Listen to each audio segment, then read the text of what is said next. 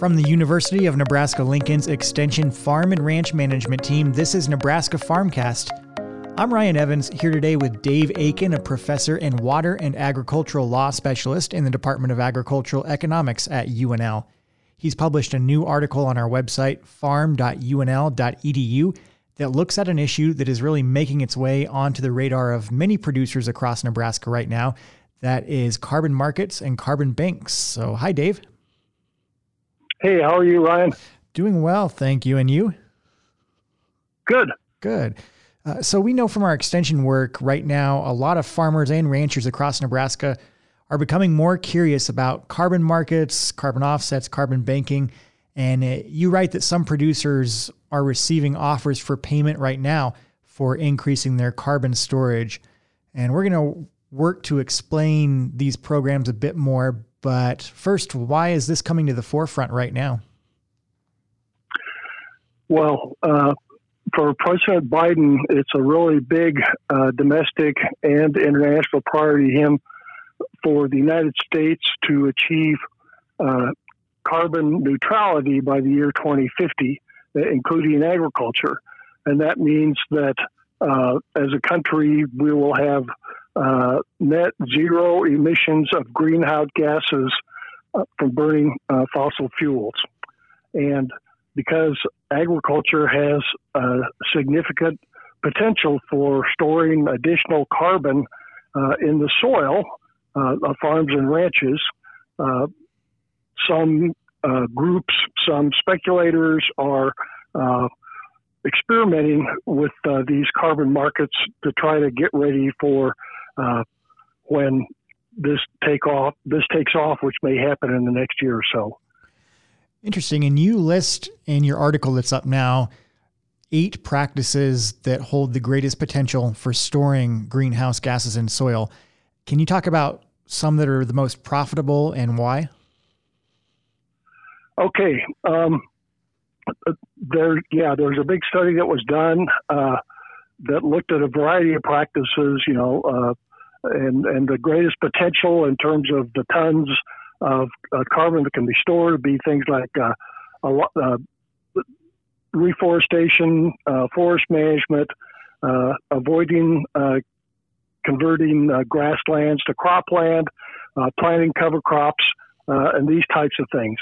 Um, but when they put uh, cost estimates on them, uh, the most uh, cost effective were uh, cover crops, uh, avoiding uh, taking land out of forests, and avoid avoiding converting grassland to cropland. A number of options for producers, and they're eligible to be paid for these carbon offsets, but who is buying them? Okay, well, it depends. It depends on whether they're purchased uh, for uh, voluntarily, and, and, I think that's what the main market is right now, um, or if it's for regulatory compliance. Uh, these voluntary uh, carbon offset purchases are by companies who want to say that they are carbon neutral uh, you know, they're not required to do this, but they want to do it either because they think it's good uh, public relations or they want to demonstrate, you know, a sincere concern for uh, global warming. On the other hand, regulatory purchases would be for, say, somebody like a, a coal-fired power plant or a cement manufacturer uh, that generate a lot of greenhouse gas emissions and have to reduce those. Um, if the regulatory program let them do it, uh, they could purchase some of these offsets uh, instead of having to uh, do all the reductions by changing their business. So producers might be looking at either voluntary or regulatory carbon markets, like you mentioned. So can you explain the differences? Well, uh, as far as these carbon offsets are concerned, the main difference is the degree of verification. Uh, voluntary markets are voluntary. Uh, they're are, there is no required level of verification. So, in the voluntary market, you know, if you want to buy cheap carbon offsets, uh, the offsets that you buy may be reducing a lot less carbon than uh, what the the seller, uh, the aggregator, uh, the company that's selling these uh, says they might be. On the other hand, on the regulatory market, uh, uh, the regulators want the carbon emissions to go down. And so before they're going to let anybody use offsets as opposed to, you know, reducing uh, greenhouse gas emissions in the economy, say from a power plant or the cement plant we talked about before, or from cars or whatever it might be, uh, they want to make sure that that these uh, carbon offsets are for real, that ton for ton they really are a reduction of greenhouse gas emissions. Uh, right now, there's not much of a market for the regulatory uh, carbon offsets, but uh, so the main market is is this voluntary one, which is the sort of public public relations and showing uh, concern for uh, global warming. How does farming fit into the big picture here?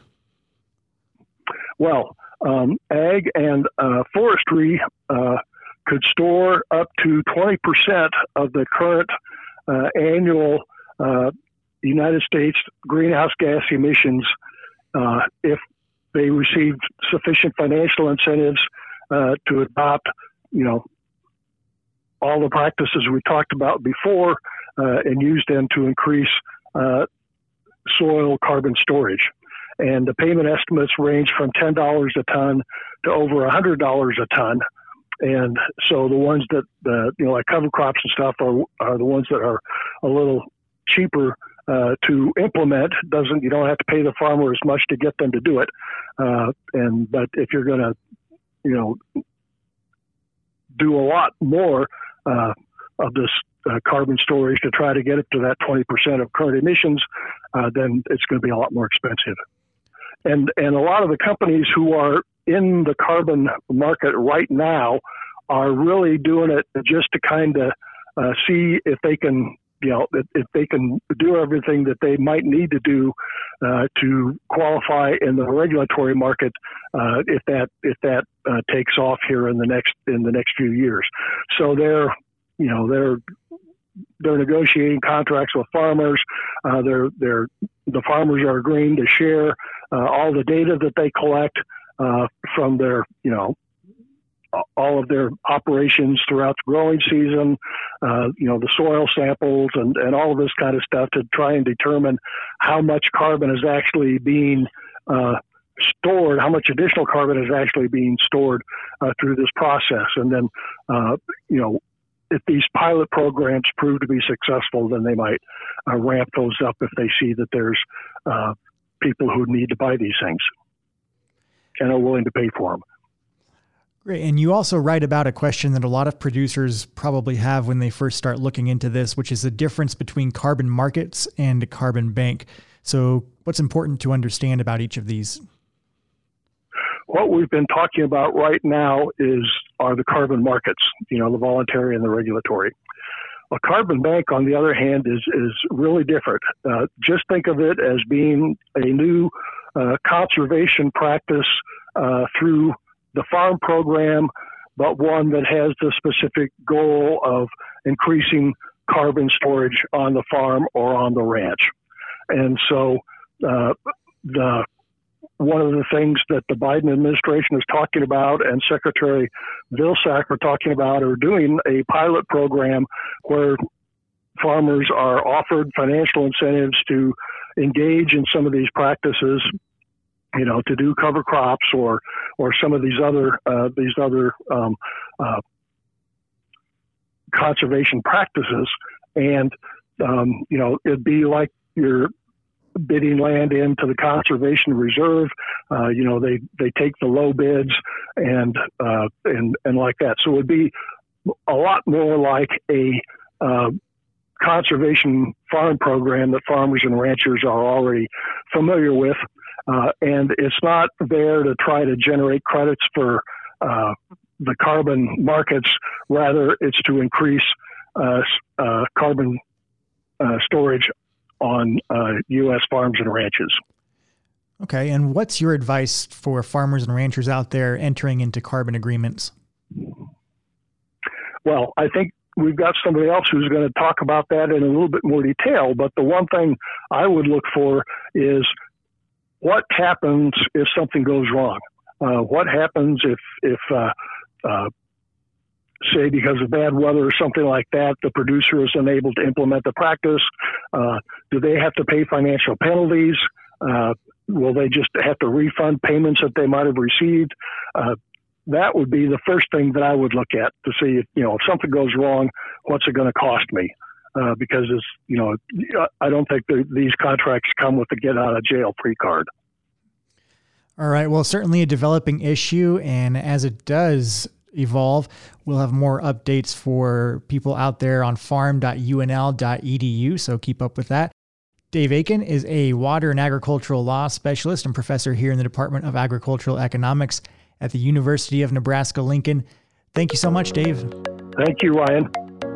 This has been Nebraska Farmcast, a production of the Extension Farm and Ranch Management Team in the Department of Agricultural Economics at the University of Nebraska Lincoln.